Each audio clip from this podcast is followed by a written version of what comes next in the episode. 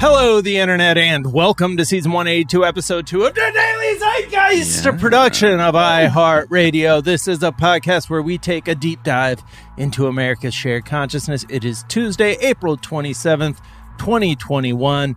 My name is Jack O'Brien, aka I won't go to Disney World. Removed a few racist robots. Tell me, Disney, now when did you last let ethics decide? I won't open my eyes. You're making blunder by blunder. I looked over sideways and under. Where's my racist log flume ride? A woke new world, a new inclusive point of view. I'm here to tell you no, I will not go. Oh. You've ruined my immersion. Fuck Disney World. All right, that is courtesy Wow. of uh, Abstrusel, the official dickhead, writing from the point of view of uh, angry Disney dad from uh, Monday's episode. Yeah, execution, thirst boy. And I'm- death penalty. I want Disney to fucking help me escape my hell world of being a fucking advocate of everything that's wrong. oh, that reminds. I've had the same should- issue with Chuck E. Cheese for years. You know, he's just simply Too too, woke. woke. Yeah, yeah, you were saying. I mean, you are rocking a uh, Chuck E. Cheese T-shirt, uh, wherein Chuck E. Cheese is He's breaking Ruth Bader Ginsburg in half. Yeah, He is he's both tearing- ripped and in hell. he's ripped and he's in hell, and I feel like that's you know that's something that children need to see, but uh, This is where to It's get you not- kids. it's not financially advantageous to make jacked Chucky in hell. It's embarrassing.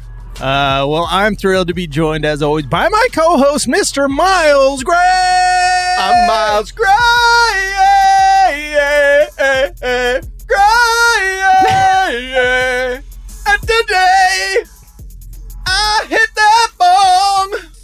Woo! You know, Woo! that's true. Truer words. it's I'm I'm one dimensional. I smoke weed and nothing else. Thank you to the AKAs. Uh, Rob Cunningham at Math Demigod for that one. Shout out That's to so much cooler than the one thing that I have, which is pale thighs and drink Mountain Dew. Like those are my two things. and They're Full not. coal gas. It's Pale thighs, Mountain Dew can't lose, baby. Uh, hey man, well- I'll run through a wall for Coach Jack, man. uh, we're thrilled to be joined in our third seat by the very face of Mount Zeitmore. She is the brilliant, the hilarious, the talented Jamie Loftus. AKA straight out of Brockton. I'm an ice resurfacing Zammy. Can't make an emoji, so people call me Yammy. Never called soft. That's not my dentist cough. My mouth was open and she sneezed with her mask off. Mask off. That's out from Brockton, Mass. Uncle Brew. Shout out Brockton, Mass. Every day, uh, Yeah. all the time. I was just I'm not joking. I just watched a I watched a little Poopy again over the weekend. Brockton legend. I know. How's he doing? It was an old video. I was telling, I was, I didn't tell some. I thought of something that I. You ever do this where you were going to offer something in a conversation and then you don't say it, and then you think of it later, like, wait, I want to explore that curiosity on my own that I didn't have the courage to say out loud. And then I just watched the the first little poopy video. I'm like, yeah, he had something going. Little poopy. little Poopy was such a yeah. That was that was a big local moment. Everyone was so excited. There's like ev- one exciting thing happens in Brockton every mm, six to seven years. What's the what was what's been since Lil Poopy and he was on The Rap Life with Jermaine Dupri? The most the most recent thing that's happened in Brockton that everyone I know from high school was really on top of was that they filmed a couple scenes from uh, the new Adam McKay movie about climate change in Brockton. Okay. And uh, Jennifer Lawrence and Timothée Chalamet were making out in Brockton. And Hey. that was pretty exciting for us. It's kind of fucked up because Brockton is used in movies every once in a while, but it's only used to be like, hey, isn't this a fucked up looking place? Like, it's like the po- the apocalypse. yeah, Brockton appears in the movie Detroit as Detroit. Oh wow! like it's a brocalypse. You know? Yes, it's Yeah, yeah, Apocalypse it's Apocalypse now. But Brockton's misunderstood. It's the greatest place in the world, and you know that because uh, Timothée Chalamet uh, was kissing there. Exactly. Would he kiss just anywhere? I don't think so. No, Mm. definitely No. not. Uh, I I miss Lil Poopy, but uh, he's uh, is he still out here? What what's I haven't mean, heard I don't know if- is from- he about Lil- Lil Poopy in a while, and now Is he's he- like adult Poopy. Yeah, now he's like, Big Poopy? yeah, he's compacted shit in the colon. Like I don't know what he is now, but he's He's Mister Uh, Shit.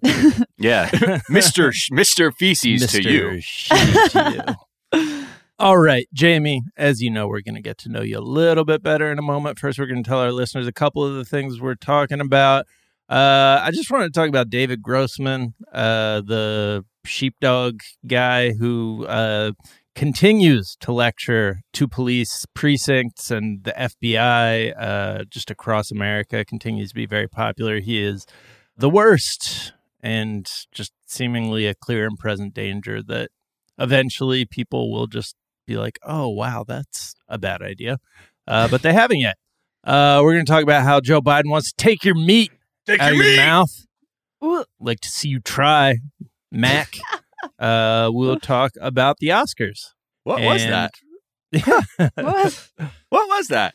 I There's a. Hello? writer on Twitter, writer on Twitter, Kylie Brakeman said that the Oscars right now feel like if you got high and had a weird dream about the Oscars, and that was absolutely my experience. You're like, yeah, they were like, all in a train station. Yeah. I know it doesn't make any sense.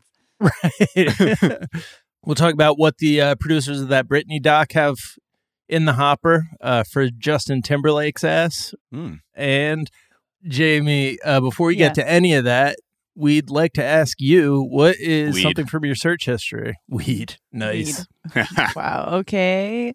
Uh, Sorry. I, I that was a little naughty to start the show, but I guess you know it's early. I've done this before, so I'm going to be really professional Right. about it and Power through. Push through, that right. Ignore him, Jamie. ever- Ignore then you him. didn't absolutely embarrass yourself, you adult. Ignore him, Jamie. He's a weed head. Uh,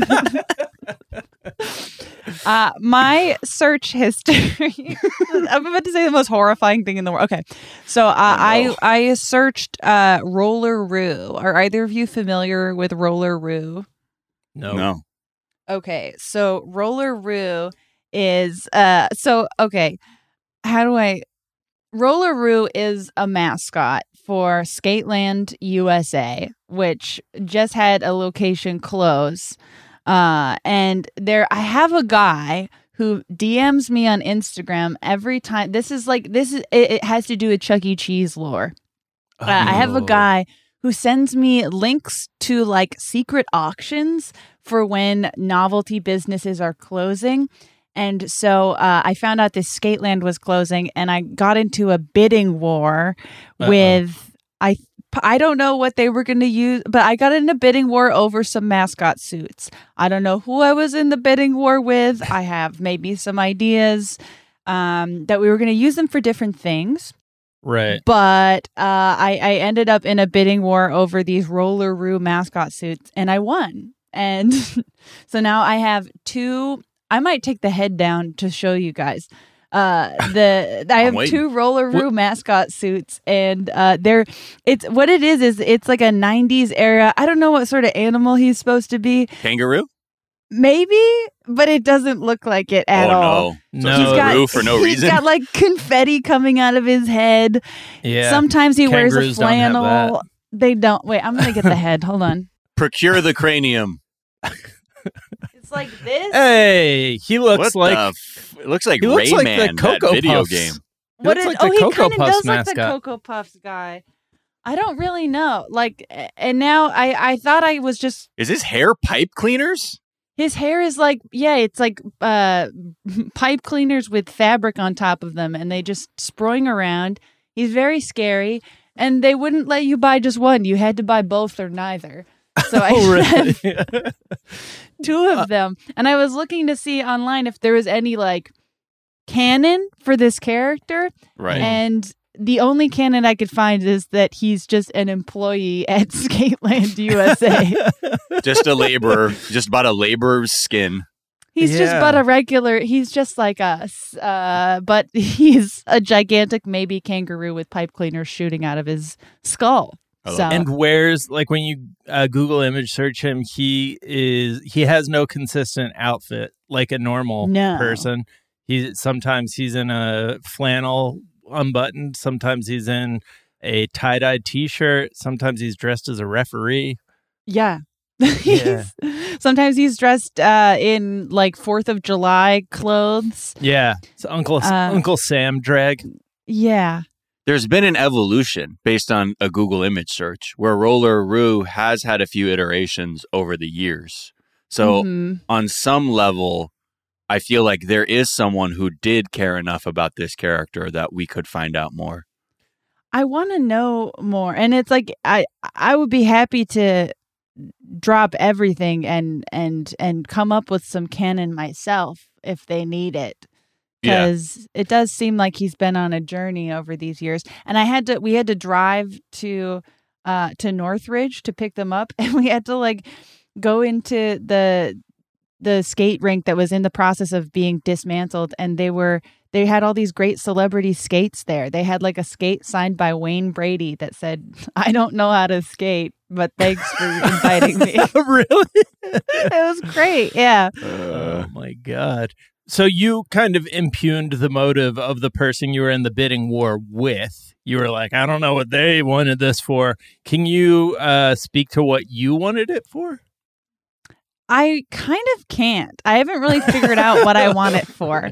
I, I I think I'm gonna use them in a show at some point, 'cause- which is why I only needed one. I was like, oh, I could definitely use Yeah. like a big, goofy, like unclear what this is suit for a show down the line. So I was sort of like, oh, I just want it for that. But now I have two of them, yeah. which feels more pointed, Yeah. and I had to get them dry cleaned, and they take up a lot of space. I don't know what to do.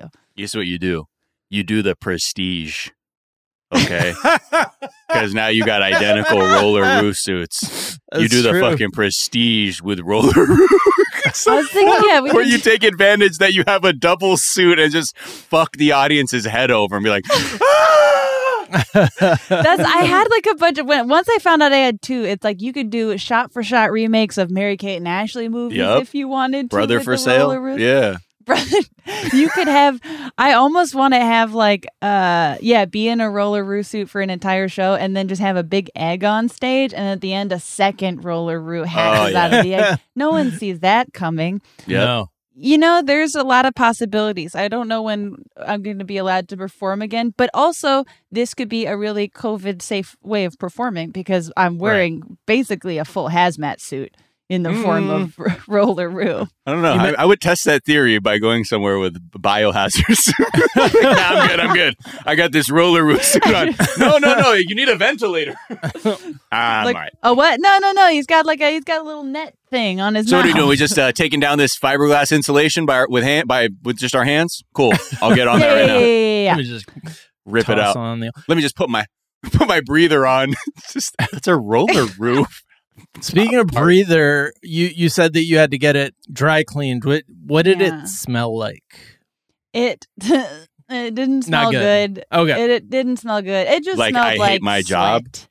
It smelled like sweat and breath and like I can't I can't imagine like having to roller skate around in this suit cuz it's hard to even walk around in and having having a tail just just sh- fucks up your center of gravity completely. Right. Right. It's like it's like wearing a microphone from an open mic stand up night. In terms of the breath. Yeah, yeah. Exactly. But you're inside of it now. you're inside the, good news- microphone. The good news is that I got a, an incredible deal on on And that's all that matters. Yeah.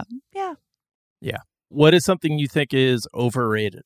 Something I think is overrated that is probably connected to what we're going to talk about with the Oscars later is displacing unhoused people and disabled people to put on the Oscars at a train station.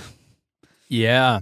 Oh, I can only wow, I didn't even think about what Union Station must have looked like for them to be like, Get out of here. We got fucking celebrities coming through. It sucked. There was a lot of good local reporting about it over the weekend. That what one uh, specifically is Alyssa Walker, who's amazing, But yeah, she was talking to people who lived in apartment complexes nearby. There's like a number of disabled people who live in the area who like need the access of the fucking train station to get around and instead it was like you know an eight block uh, run around just to get to the train or just to get to to the part where they can access it, right? Yeah. Right. With Jesus. like no shuttles, no anything. And so there was just, there were like a number of people um, that were just completely like, you know, at least a week where they just like couldn't access services that are, you know, should be a given. So that sucks. But it, it was, it was interesting too, because there was also, a union discussion going on around Chateau Marmont this week where I believe there were like other Oscars. It was it was kind of confusing watching the broadcast because I think they were shooting at a number of locations in LA but mm-hmm. kind of trying to make it seem like it was all the same place. Sure. Right. Uh, which it you know clearly wasn't, but Chateau Marmont employees who have been trying to form a union for some time flew uh what do you call it like skywriting like a banner uh, thing yeah. oh, did they, they, write it with the sky, or they were flying, pulling a banner? Sorry, it was a banner. It was okay, it was yeah. like a, a plain banner demanding that they be able to unionize uh, over the Oscars yesterday. So that was pretty cool. But yeah, it's just like with any of these events, people are displaced, and especially where there there were uh, you know a number of people pointing out how like. Mm-hmm you know, Nomadland is a movie about unhoused people, and right. unhoused people were displaced for that movie to have gotten an award at a train station oh, that stop, people need stop, to use. Jamie, you're getting distracted. But Chloe Zhao, huh? But I didn't see the movie. But it's like, oh no, have we lost yeah. sight of what any of these things are about? It's so it's it just like it's very bleak. It's such it's so frustrating. Uh, and I'm glad that it was at least reported on. But yeah, just I, uh, I don't, I don't, I don't get it. But yeah, Alyssa Walker had great reporting on it, and hopefully, I want to hear more about the Chateau Marmont unioniz- unionization efforts because I don't yeah. know that much about it. All I know but, is yeah. the worst stories about the chateau and like what it is to right. work there. Yeah, terrifying. The, yeah, the uh, people who don't live in LA wouldn't know this, but there was a massive hours long dogfight in the sky between the Goodyear blimp and that uh, Union Union plane. It was pretty cool. Wait. Hold on. Um, what is something you think is underrated? Ooh, this one is fun. Caitlin and I just rewatched this outside in my backyard for the first time in years the uh, the other weekend. Uh, it's an animated movie called The Legend of Titanic. Uh, it's free on YouTube. It's the greatest shit you'll ever see in your entire life. It, it was made like four countries made it. Like the it came out the year after James Cameron's Titanic. It's a cartoon that combines like four different movies. It has like basically the same love story from Titanic, but also there's mice on the boat and they, it kind of has this Fievel Goes West vibe. And then in the movie, spoiler alert, uh, there's uh, the reason the Titanic sinks is because a, a rich guy's butler intimidates sharks who live in the ocean, and mm. the sharks dare a gigantic octopus named Tentacles to throw an iceberg in front of the Titanic. Tentacles throws the iceberg, then realizes the error of his ways. And when the Titanic, of course, hits the iceberg, right? Then Tentacles goes, Oh no, I can't believe what I've done, which is also how he talks, which is really funny. and he, oh, he, he sounds like look at all those dead bodies. he sounds like no. See, that's the best part of the Legend of the Titanic. Tentacles, using his gigantic, scary, muscly octopus arms, holds the Titanic together, and everybody lives. Oh fuck yeah! No one dies. It's wow, the greatest story ever told. Oh my god! And that is my octopus teacher. my octopus teacher is tentacles. it's so good. The captain's on like the edge of the ship, and it's like he. I don't know. Everyone famously dies, but he really famously dies. And t- Tentacles goes, "Oh no!" And he like picks the captain up with this little creepy tentacle and puts him in a lifeboat. Don't be a bummer. Don't go down with the ship. I feel so guilty for throwing that iceberg at you. Oh, I love your beard. it's so good. And Highly that movie recommend. is part of the Tarantino verse, where uh, Hitler got assassinated and the Titanic never sh- never sunk. And Right. explains yeah, a lot history about. is a little Fiction. different. Yeah, that's so awesome. Uh, I would what if there were a time travel thriller?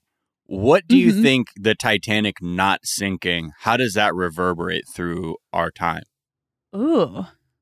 Like how fucked? Like anyway, just a thought experiment. just thinking, like what you think- happens if the Titanic doesn't sink? Huh? Titanic that is movie? like the Titanic sinking also wasn't that like a QAnon talking point for some time too of like the Titanic sunk because bullshit bullshit bullshit. I'm pretty sure tit- they they managed to get Titanic Oh, involved God. into the the Quniverse. Oh, I think we'd all live on cruise ships, right?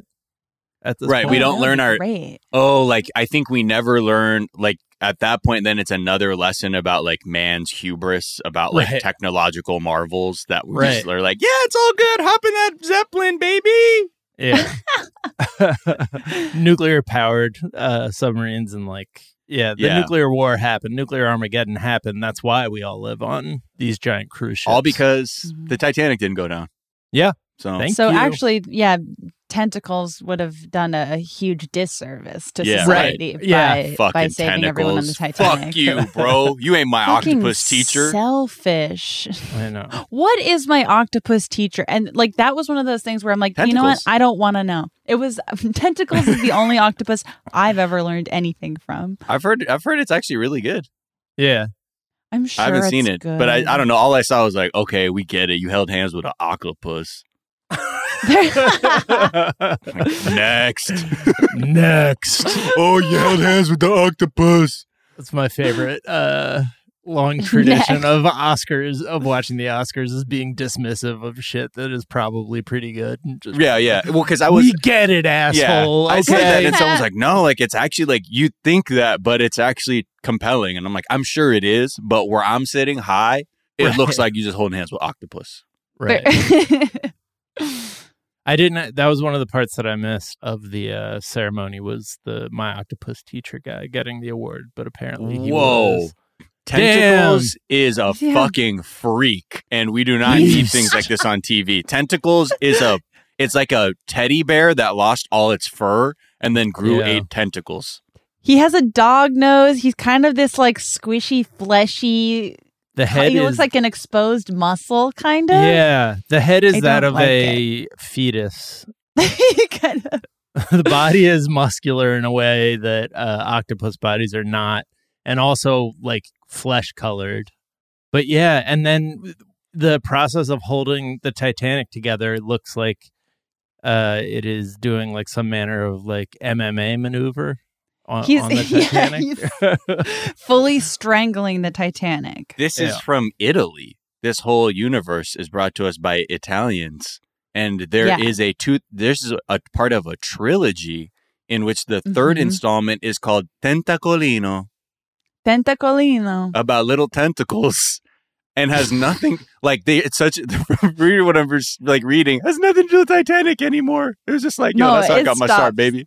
it's it says, just to launch the of character. the three, Tentacolino is easily the most bizarre and quite possibly the worst children's film I've ever seen. I have no idea what values or lessons kids are supposed to take away from this thing. You absolutely must see it for yourself. It's one of my favorite bad movies Oh, of all time. All right, Tentacolino, here we go.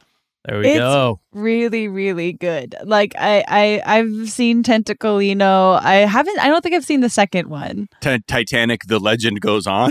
The It's a- Legend It's a goes on. sequel. how could it possibly go on i don't know the rest of that boat trip is pretty gnarly. that is amazing. Fucking Tentacolino. Wow. Tentacolino. Tentacolino. I know another oscar snub i mean if we're going Yeah. through snubs Yeah. Yeah, let's see. thank Did Glenn you. Close know about Tentacolino? I doubt it. they play she's a plant Did anybody figure out if they really made another P- Pinocchio movie this year or if that was like a typo? Like they kept Oh, talking about this Pinocchio movie. Pin- look up the images from it it's really Yeah. scary it's also the second pinocchio movie that director has made That it's what the life is- is beautiful guy Really? Oh, Yeah. Right. I remember when he made the first one, and I don't know why he made a second Pinocchio. And Wait, both what's what's the Guillermo del Toro Pinocchio? That's the one that's coming out this year.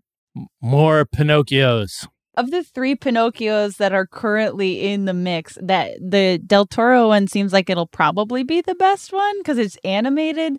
But Disney's doing a live action Pinocchio. Uh, Roberto Benigni did a second Pinocchio that is truly horrifying to look at. And then yeah, I don't, I don't know. Oh, I don't that's the one why- where it's like the. It looks like this like little boy has like a skin condition where his face looks like wood. Yeah, and then they they go like they they go the route of like really adapting the fairy tale, which I, I guess ends up with them like hanging Pinocchio. I was like, I don't know this Okay, this side of Pinocchio. Easy now. I don't understand. I don't know what the lesson is. I don't understand, and I don't want to watch it. Yeah, they. I think we're getting too much Pinocchio, yo. I I, I almost want to say that, but I don't. I don't want to put my put my foot in my mouth later. You know. Uh, the but yeah, it's the same as Robin Hood, where it's like this old open source text that like people there's just happens to be 30 versions of it in development at any time always yeah Was it just because it's like what do they call it? Like you can ad- anyone can adapt it? It's just like uh public oh, like public public domain or whatever. yeah, Right. is that? it must be. But it's just like who gives a shit? Like honestly, like I, I, I mean, like shout out to Finn Wolfhard from Stranger Things, but like, okay, like fuck it. Wait, Pinocchio. Finn Wolfhard is the Pinocchio? Finn He's Wolfhard one of the characters. is Pinocchio. His character is called like something or rather. I don't know. They, everyone's got fucking weird names, man. I don't know. Lampwick. yeah. Oh, no, he's Gregory Lampwick? Man is Hell yeah, Pinocchio. no. He's Lampwick. Uh, Ewan Who's McGregor is, is Lampwick? the talking cricket. yeah I don't know. John I know Turturro is Master this. Cherry. Like, look, Christoph Christoph Waltz doesn't have to be in this. but he is No one needs to be in this. You know, Ron Perlman does not have to be in a Pinocchio thing. I get it just for voices. And is what is Guillermo del Toro going from The Shape of Water to this film? i think that might be right Pinocchio. Yeah, I don't Wow. think that anything's come out from him in between. he's like, oh, he's like, fuck, too much fish fucking. Let's get these pup. Let's get these puppet narratives going. let's man. get these Right. puppet noses going. I don't understand any of. I don't understand if there is like a, a big cultural desire for Pinocchio that I'm not understanding. But I don't know anyone whose like favorite story, movie, character is Pinocchio. no, that was it's pretty scary as unnerving yeah It's really scary. Yeah. I tried to show it to my kids because just being like Disney, you know, it's one of the Disney movies they haven't seen. They lasted like five minutes. I think generally, like all puppetry is creepy to kids because you can like do. I don't know. It's Fair. like What do you Yeah. mean? Like, what's a puppet though? Is a Muppet a puppet? well, I guess so. Uh, You know what I mean? Oh. yeah, ventriloquist like dummy. Uh, Yeah. from Toy Story 4, like they won't watch Toy Story 4 because of the ventriloquist dummies. Them shits are Oh. objectively Wow. fucking cr- scary. Looking. Yeah, yeah. Like I don't And- like that. But like And they then- were out on Pinocchio the second he even made Pinocchio. Like he, he didn't even have to come Is it to like life. to see like They were because just it like, looks "Get like me a, They're like, horse no, horse no, outta no, here. no, Yeah, no. yeah. like it's too floppy. Yeah, yeah. There, there's also a Robert Zemeckis directed uh, live action Disney Pinocchio coming that's got Tom Hanks as Geppetto and Joseph Gordon-Levitt is Jiminy Cricket. I just don't think anybody wants Stop. this. I'm not convinced at all. Call Cynthia Hague. Erivo as the Blue Fairy. That could be. I mean, just like I just does anybody want this movie? I don't understand.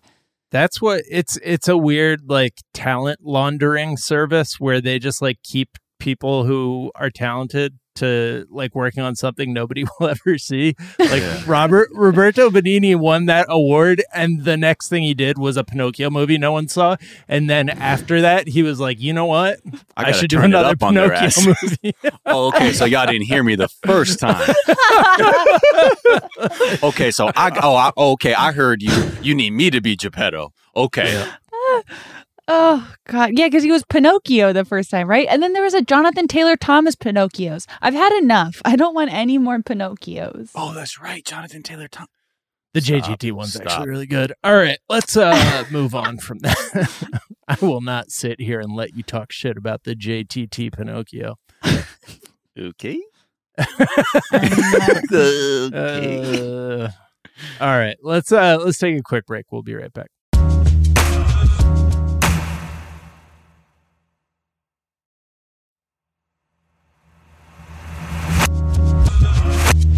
And we're back. Uh, and I wanted to, I, I guessed it on a episode of uh, Behind the Bastards back in like June or July, I think. so have we. okay. Uh, Yeah, no, it's not a so competition. What's your Okay, point? just saying. Anyways, okay. that's all. Uh, just All right, wanted cool. to bring that up. I was How on many there too. times have you done it? I was one where we talked about cum I I was only and Dr. on- Kellogg. Damn. I don't let Robert talk about come to me. That's a policy, actually, in your contract. Yeah. yeah, Um, yeah. I would not sign my contract. uh, so I guessed it on this. Uh, this is my second appearance, so you know I'm still trying to catch up. pod.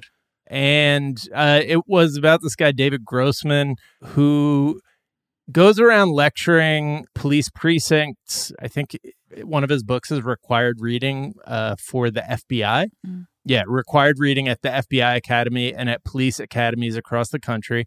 And his whole philosophy is that killing is just not that big a deal. He's a uh, former Army Ranger who never killed. Uh, that that's one detail. He never killed anybody on the job, so Wow. he's just uh, just here to um, tell He you He doesn't even he kill found. people.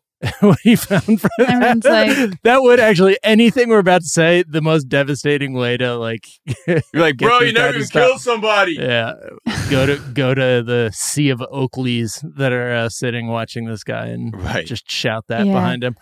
But anyways, I just wanted to play a clip because it, it keeps coming up in like people retweeting that episode and I don't think we've like really dug in on this show and it just seems like such obvious, you know, as we're talking about reforming and replacing and defunding police, like the fact that this person is al- allowed to continue to walk around free, let alone like fucking lecture on how police should be doing their job is pretty obscene. Like, Yeah. and yeah, so I just wanted to play a clip from one of his lectures, and this is kind of the lecture he goes around giving people.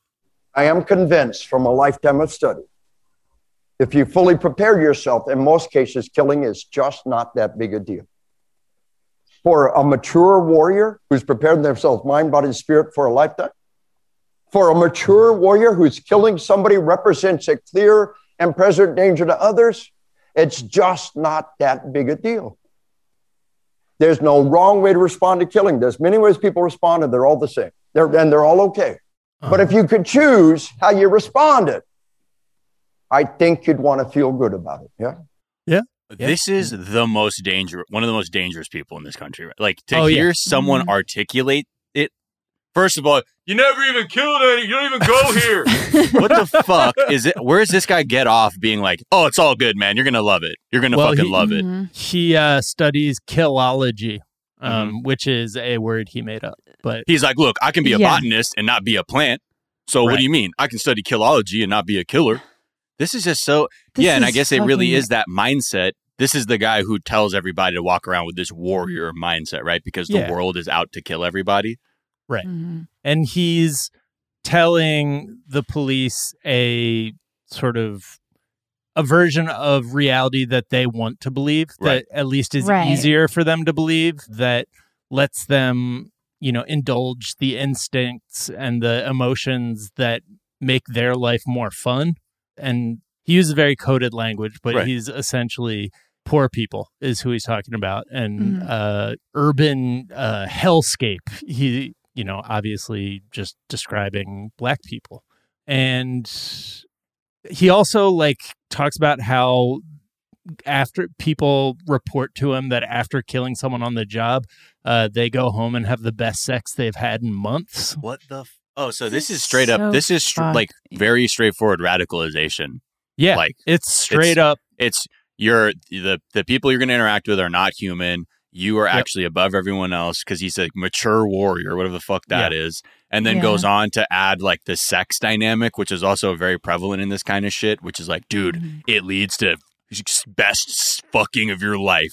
Like It just like Yeah. implies that like killing people is like a sign of virility, and Yes. like it's yeah. The, uh, this is, I mean, it's it's like an escalation on uh just telling people to keep doing what they're doing. It, this is like yeah, this is yeah, you're giving people the rational, the rationale and intellectual cover to murder undisturbed, like literally undisturbed. Like you don't want to be Mhm. disturbed by anything you're doing either.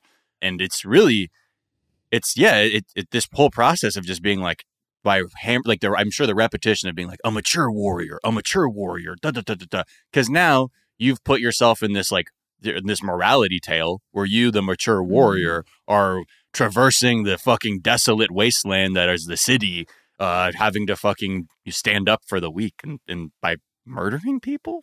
And then uh, right. I just want to read this. Uh, so, a Mother Jones reporter, Bryan Schatz, went to one of his speeches and quotes from his, like, how he depicts, like, that the Donald Trump American carnage, like, Right. we're living in a hellscape, cars on fire at every corner, um, just like making shit up. Like, this guy is sort of uh, takes that to another level. His latest book, Assassination Generation, insists violent video games are turning the nation's youth into mass murderers. Uh, he talks about the wave of massacres is just the beginning. These crimes are happening everywhere. He foresees attacks on school buses and daycare centers. Kindergartners run about 0.5 miles an hour and get a burst of about 20 yards, and then they're done. It just won't. It won't just happen with guns, but with hammers, axes, hatchets, knives, and swords. His voice jumps an octave. Hacking, hacking, and stabbing little kids. You don't think they'll attack daycares? It's already happening in China. When you hear about a daycare massacre, tell them Grossman said it was coming.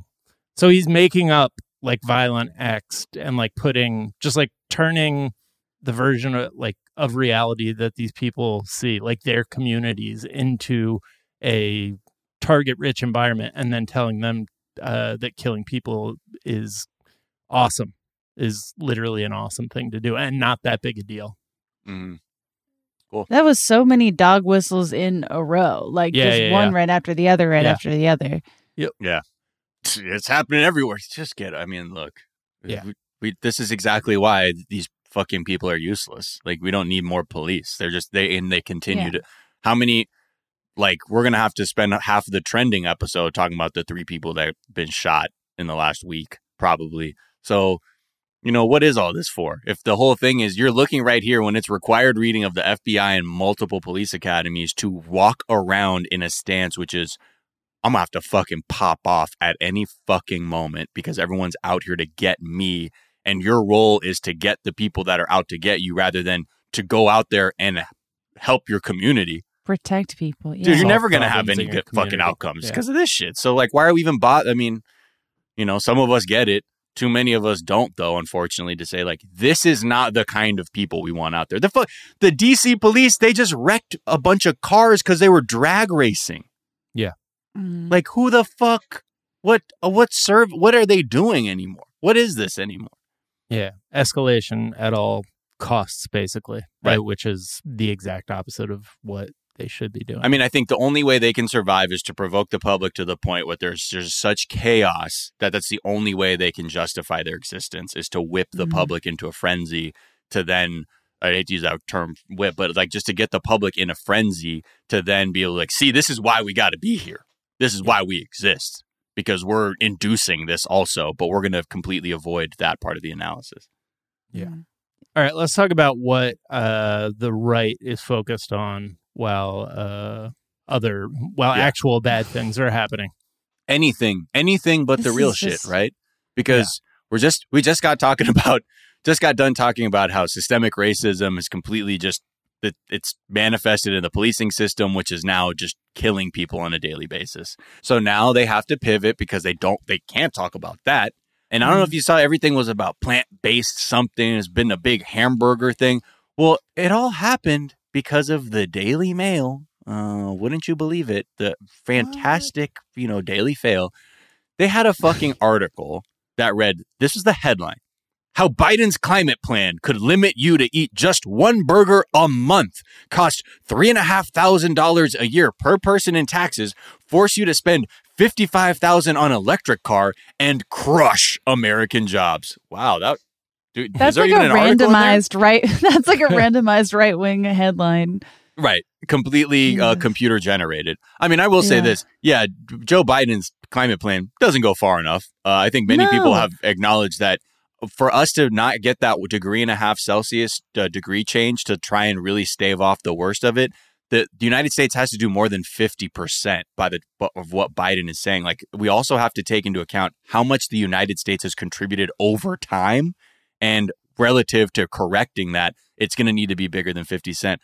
50 cent. Hey, 50 cent, aka uh, more than 50%. Plus, the United States should actually be helping many other nations who don't have the means to do this as well. Like, that's really our duty on top of it. But that's a whole other show called We're Not Doing Enough.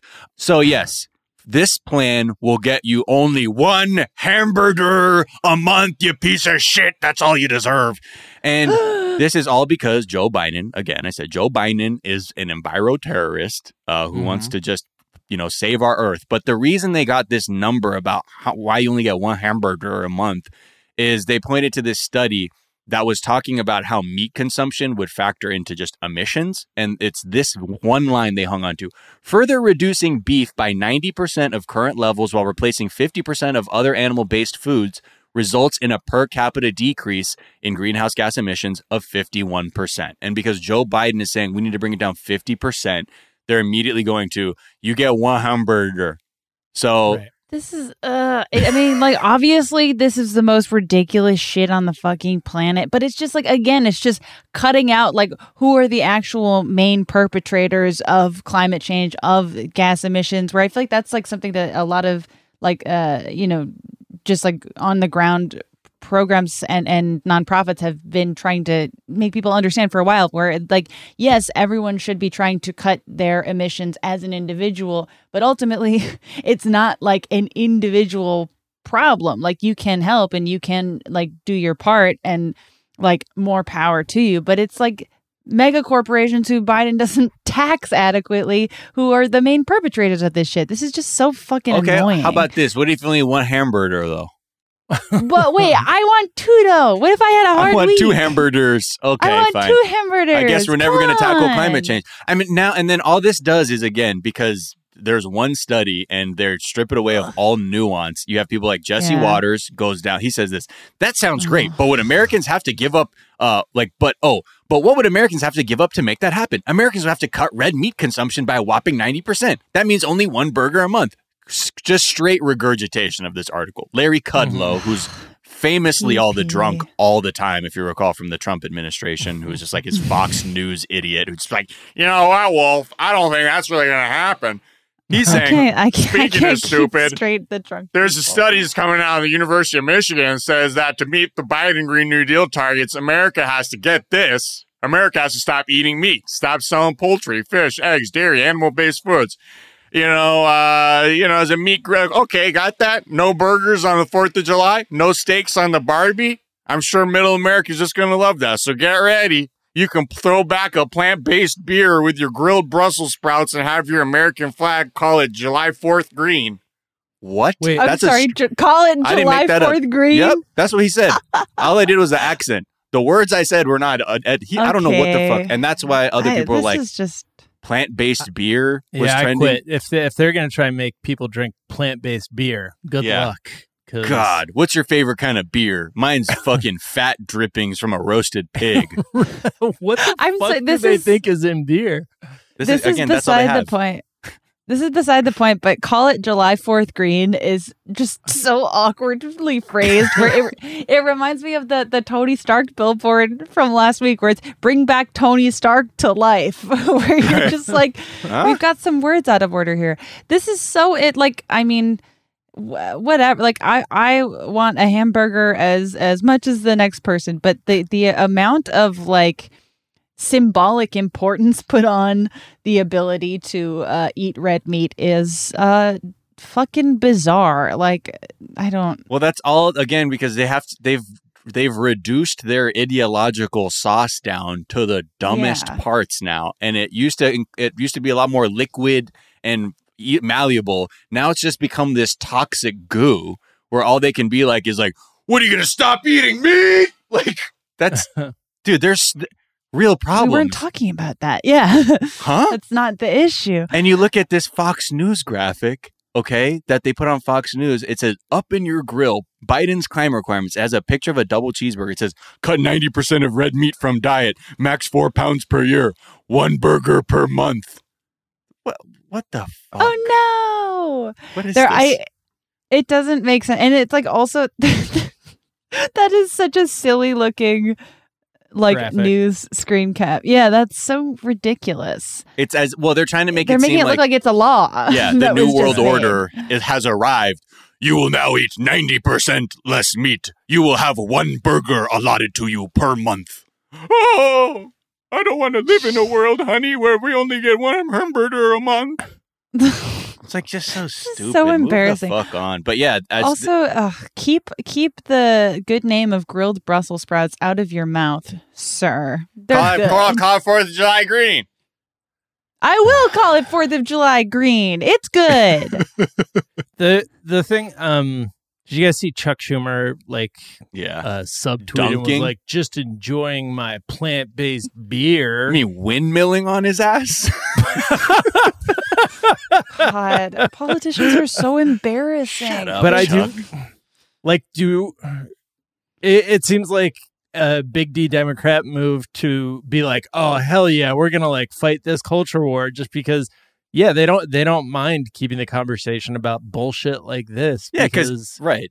This it- is the it easiest thing to from- combat in the world. Like God if forbid- everyone kind of benefits from this because it's like, oh, let's not talk about an actual problem. Let's like Right. it's easy for Chuck Schumer to dunk on someone for neglecting to realize that plants are involved in the production of beer. Like it's just ugh. Yeah. and it actively distracts from like the policies the Democrats won't.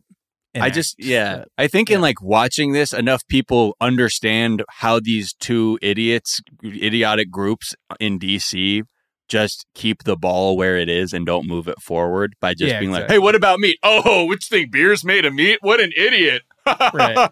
what systemic racism? I haven't heard of it. I don't know her. Yeah. also, like, thank you, uh, George Floyd, for dying. Like this, these people aren't. They don't give a fuck. They're so. It's just as easy for them to begin talking about this left or right than to really get, you know, alien start alienating racist people by saying we need to completely rethink so many things from top to bottom. You know, I can't. Was Chuck Schumer going to be like, "Hey, enjoying my plant-based beer," while I say, "What's going on with Breonna Taylor's killers?" Mm, yeah. Like of course not. Yeah, it's Anyways, cool. Chuck Schumer. cool angle, everybody. Hey, but We're you know what? it. That's so tight that he was like enjoying my plant based beer because that fool didn't even know it was plant based. it's so- Oh, so right. I'm still breathing unclean air. Right. I uh, I hate I ugh. anytime centrist Democrats are given a little opportunity to dunk online, uh, a piece of my soul passes away. It's Yeah. so embarrassing to watch, especially to watch like Facebook parents engage with it and be like, "You go, Chuck. You tell him, Chuck." I'm like, Oh, me? Ah. Yeah, I'm pulling my kids out of the public school district. "Yeah, this Right. is so What's that have to do with the kids who go there? I don't know. Whatever. Anyway, yeah, go off, Chuck. I don't know. yeah, go off, King. Uh, love your niece's comedy. Uh, technically cousins. Sorry. Wow. Oops, I'm sorry. I, oh, I, Hey, I would actually gang, to- like gang, to issue here. an apology to the Schumer family. To family. the Shoom gang, I yeah. disrespect it, and I should have done my research. Yes. You should have assumed differently. When you make I assumptions, think I was going to throw it a break, but I think we just go out on that. Uh, Jamie, it's been great having you. uh, uh, all right, let's take a quick break. We'll be right back.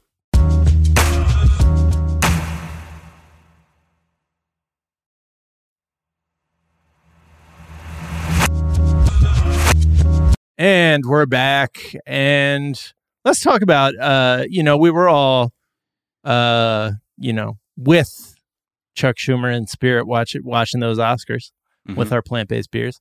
Yep, with my 4th of July green. And as promised, as promised, the they were strange. You know, we talked about how Soderbergh was talking up like all these, he he under delivered on like some of the things he said. There Yeah. there were no like character arcs during the uh, awards that I noticed. Maybe they were happening in the background. Um, He said there was going to be character arcs. This is yeah, he to me. said he said that The the, presenters. right? presenters would be playing heightened versions of themselves, and there would be like character arcs. That's a that's Um, like a very like I'm cheating on my essay way of saying like yeah they're performers who are naturally going to be on when they have to read something out loud. That's a Right. very like it sounds to me like a galaxy brain way of being like if they're acting kind of confusing to you, that's actually an intentional choice and not Mhm. just uh like the situation that I that they've been put in. Please keep your eyes open for that. right. yeah. That was I mean my- everyone was acting a little off. yeah, yeah. Oh, for sure. I I um was looking forward to just watching this more than most because I thought like one way or another it will be interesting. And like the second it started with Regina King like doing that long tracking shot of her like walking in like it was like a stylized Ocean's 11 thing. I mm-hmm. immediately was like, "Oh, I'm going to hate this because I'm going to feel sorry for everybody who has to like go along with this for like I felt so bad for her. Like that was such a weird long like I don't know. I mean, she's a performer, so she made it great, but Regina King made it work, I feel like, better than almost any. I feel like Regina King and Laura Dern and Don Cheadle were like the the top right. making that very bizarre situation. Yeah, the Cranston thing was just like what? What I don't know what was going on there. The I, I, I went to pee. Yeah. Uh, I liked my favorite, my personal favorite moment was when Regina King said Borat 2, which I was like, okay, so Regina King does not have time to watch Borat. Borat, and I respect that. I Borat. respect that. Uh, Some shit called yeah. Barat too. I don't know. She was like, I don't know. I I'm don't know, man. You tell me. I was I liked you know like I I was thought I thought it was going to be way more cringy than it was, and I think sure like there were parts that just were like, Ugh. but I was I will give it this because it was so odd. I watched a lot more than I thought I would because Yeah. it was a pure departure from the traditional gathering of the egos, which is what Right. every award show is, and I'm like it. I think the heightened part just felt like it's nice to see people kind of be a little bit more on rather than like come out to the podium, roll your eyes at the shitty jokes that have been written on prompter, open the envelope. That it was just different, and uh, but other than that, Yeah. It was messy, but I feel like of of all the yeah, of all the pandemic award shows, like none of them are going to be perfect. But it was like it felt like th- the most technically smooth. I was like paying the closest attention. There was no one on Zoom on a bad Wi-Fi connection, which I feel like has happened on every other award show and it's awful. I thought that the green screens were funny, like when Sacha Baron Cohen looked like he was standing on a bridge in Australia. I'm like, Right. okay, sure. Apparently, this was the first Oscars that had below 10 million viewers. Um, so Oh, right wing media is they're winning. dancing. Yeah. They're now they're windmilling. They're windmilling on the Oscars. Yeah. so silly. It's like, yeah, of course, as not not as many people were watching it. What? Right. This was 100% expected. But also, I mean, like shout out to Sugar Bear. You know what I mean? And the entire Experience Unlimited, the DC based go go funk band. You know what I mean? Obviously, Uh-huh. Sugar Bear, Uh-huh. Junie, Juju, Mighty Mo, uh, Keys. We all know the members of that band. One of my favorite. I'm Glenn Close. I'm a white woman. Was I'm that going- believable? Ugh, some a lot of people seem to believe it. It was like clearly written. I my my galaxy brain theory there is that Glenn Close knew she was going to lose, and uh, given what she was nominated for, she absolutely should have lost for the Right. eighth time, and uh, went to someone, knew someone, and was like, "If I'm going to lose my eighth Oscar in a row." Um, I would like to be. I would like to look cool at some point. Right. That's my theory. She's like, I need a moment because I keep losing Oscars. oh, Right. interesting. I wonder if Glenn Close's publicist was like, look, we know she can't win for this role, Or but give a- her a moment. Or like Lorel, like the writing team reaches out because they wrote the bit in the room and they're like, dude, and then Glenn, imagine Glenn Close knows about the butt. That would be hilarious. And then Mhm. they reach out to her reps, and at first Glenn Close is like, "Absolutely not! I don't want to do anything." And then I'm sure someone's like, "Look, you about to lose your eighth fucking Oscar in a row. okay, you Right. need something. You don't want the headlines to be Glenn just took eight straight L's. You want it to be Glenn Close, uh, kind of culture vulturing for a bit Yeah. in the in the Right. award show." She did do like a quick aside where she was like, and, you know, the butt was not even nominated. So it didn't even have a chance to win an award, which I thought was interesting. Like, so she was kind of connecting it to her lack of wins. I would be interested in the oral history of how this bit came to be. I feel Yeah, like it's absolutely. Right. extreme. It's more complicated than we could possibly imagine. right. Yes. for And yeah, what was the tug of war creatively? Did she have notes? Was she like, "Oh, can we do something maybe related to DC because of statehood and uh, approaching statehood? Possibly, I, thematically, that would feel better for me, for my character." What's my arc in this comedy bit? maybe that was she was playing a character. That was the part Wow. that Steven Soderbergh was talking about. He was like, Don't know. Glenn I- Close is going to be uh, a very like cool hip hop historian. Um, and then everybody else just said no. I mean, you could Oh. see in the audience some people were like, "Cool, Glenn Close."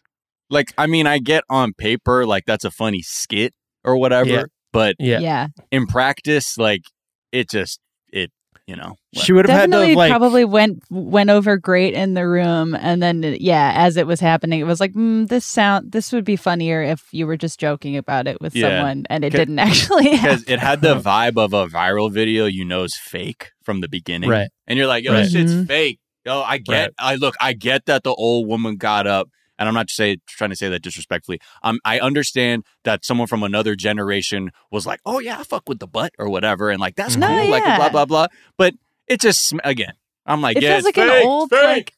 It's like when Betty White got back into movies in like the mid 2000s, and they're like, "Grandma's rapping everyone." Uh-huh. Like it kind of is that vibe where it's like, we know this bit isn't he- real, but then also I don't know. I think that the whole broadcast was so disorienting that some people were like, maybe it's real. I don't Right. know.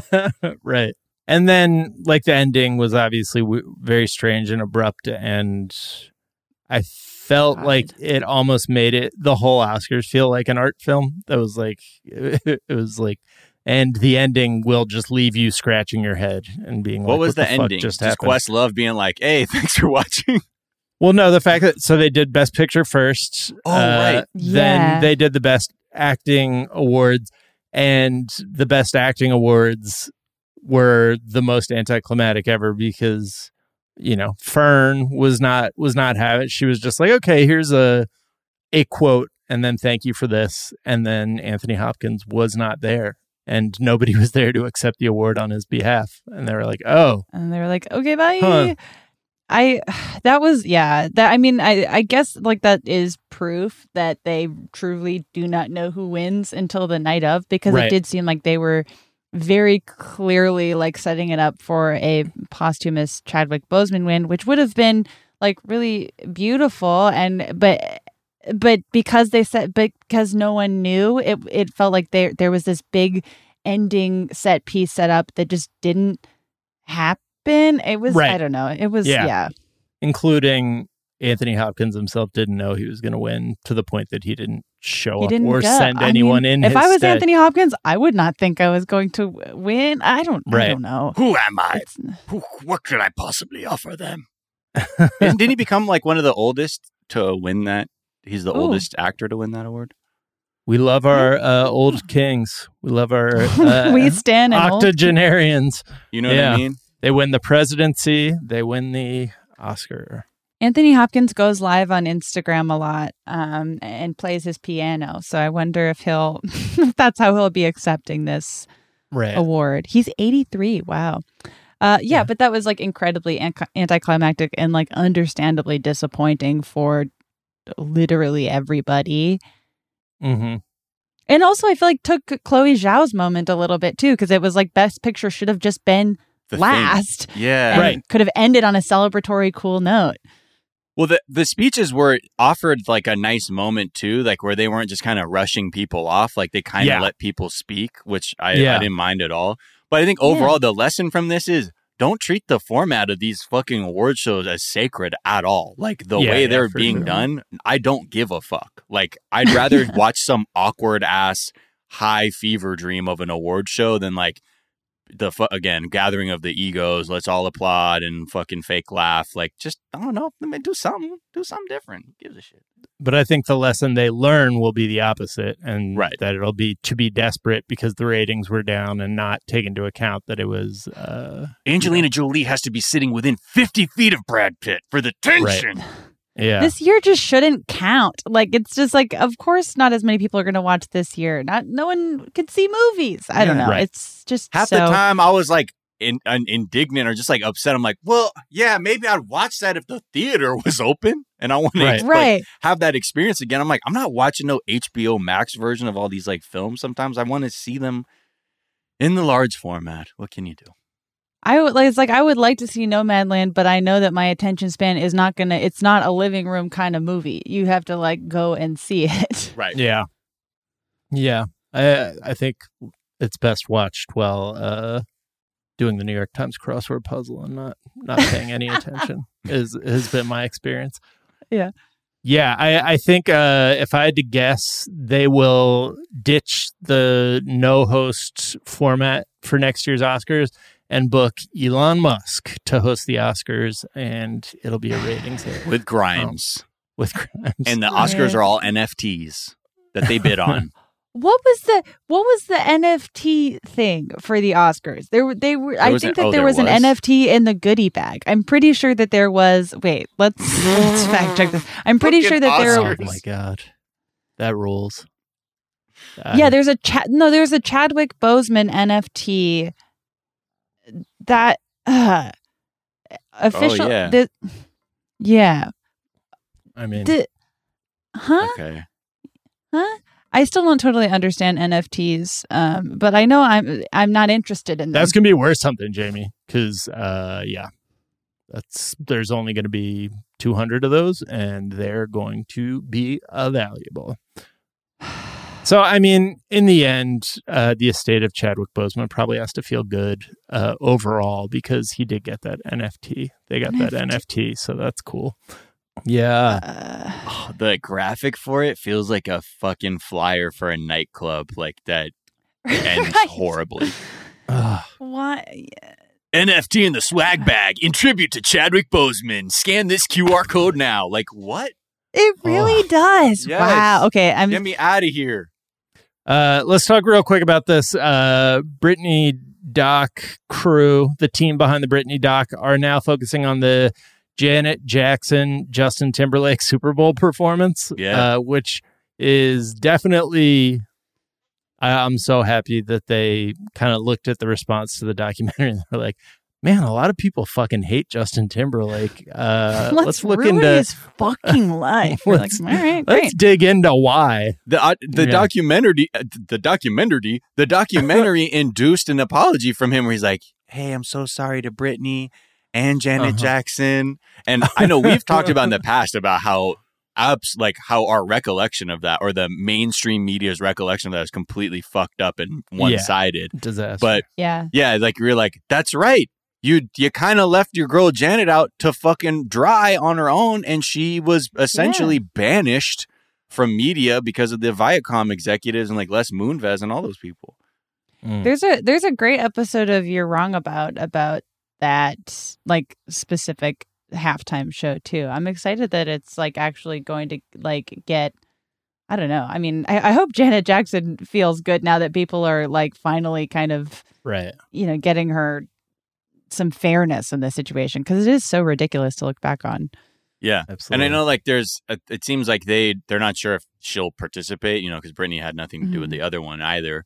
But I think some people are also a little critical too because they're like, don't also interview people that's going to allow them to like revise their own history, like their relationship Sure. to what happened just by virtue of including them in this. So Mhm. it, I think it's going to be a uh, a very interesting production if it all comes together. But yeah, I mean, yeah. it was inevitable. I think, uh, given that his Justin Timberlake's apology from that was like, and also Janet Jackson. Right. Right. huh? Hey guys, while we're talking, um, Well, Yeah. Jamie, it's been such a pleasure having you as always. Uh, where can people find you and follow you? Uh, you can fi- find me in the all the normal places uh, at Jamie Loftus Help on Twitter, Jamie Christ Superstar on Instagram, and uh, I have a new podcast coming out in in June Hey, about yeah. Cathy comics that you can listen to, or you can listen to Lolita podcast, Bechdel Cast, My Year in Mensa. Choose your poison. all Yeah. award winning. They're all award winning and wonderful. They're all getting on base. You know why? Because they're all hits. They're- Hey. You know I mean? I get, I get it. you know what I mean? I get that reference. Got it, my friends of Fenway? Jamie, is there a tweet or some of the work of social media you've been enjoying? Yeah, this is uh, my favorite Oscars related tweet. Uh, it's from Matt Bouchel, uh, and it's the screen cap of uh, Sacha Baron Cohen and Isla Fisher standing in, like doing that. I don't know. They were holding each other's arms for the whole Yeah. ceremony, Yeah. and uh, he captioned it, "My husband and I love your energy. Mind if we buy you a drink?" Which was absolutely what they were giving off. Wow. Love your Um, energy. Miles, where can people find you? What's the tweet you've been enjoying? Twitter, Instagram, Miles of Gray. Also, the other podcast, 420 Day Fiance. Some tweets that I'm liking, you know, all Oscar related. First one's from Matt Lieb at Matt Lieb. Trent Reznor holding his Oscar. I want to thank you like an animal. Um, because he did not get to say thank you, whatever you needed to say. Them- He, him and Atticus doubled up on the Namis. Wow. Yeah. And then the Lucas brothers, they I mean their projects had a good night, but at Lucas Bros tweeted, "We may not have gotten an Oscar, but at the very least, we probably got COVID." That's gonna be worth something. That COVID that you got at the Oscars, not many people can uh, At Union claim. Station? Yeah. At Union What a memory. Uh, let's see a couple tweets I've been enjoying. Julie Klausner, for some reason, this killed me. Like, have uh, like a quarter of the way into the Oscars, she was just like, "Is this a fundraiser?"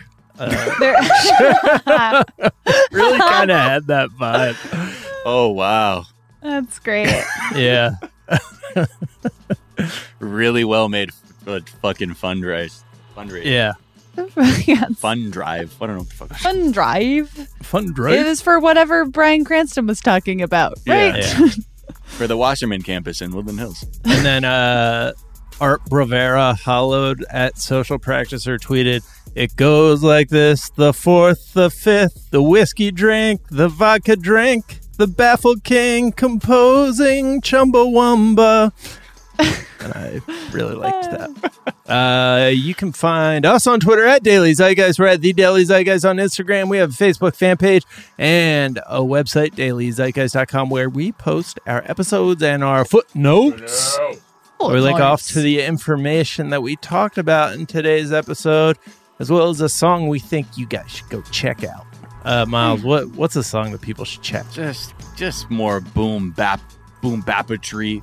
Uh, this is DJ Signify featuring Aesop Rock. You know, this is just a good love, love, love the voice of Aesop on this uh, DJ Signify beat. It's called Low Tide. And you got to give it a second because it starts off real slow and dark, and then the beat will drop and you get your full rap flow on it. But uh, you know, have patience with this one. It's a, it's a journey. It doesn't just doesn't just start off on one with a kick drum. You know what I mean? You got to earn that beat drop. Wow. All right, go check that out and be patient with it. The Daily Zeitgeist is a production of iHeartRadio. For more podcasts from iHeartRadio, visit the iHeartRadio app, Apple Podcast, or wherever you listen to your favorite shows. That is going to do it for this morning. We're back this afternoon to tell you what's trending, and we will talk to y'all then. Bye. Bye. Bye.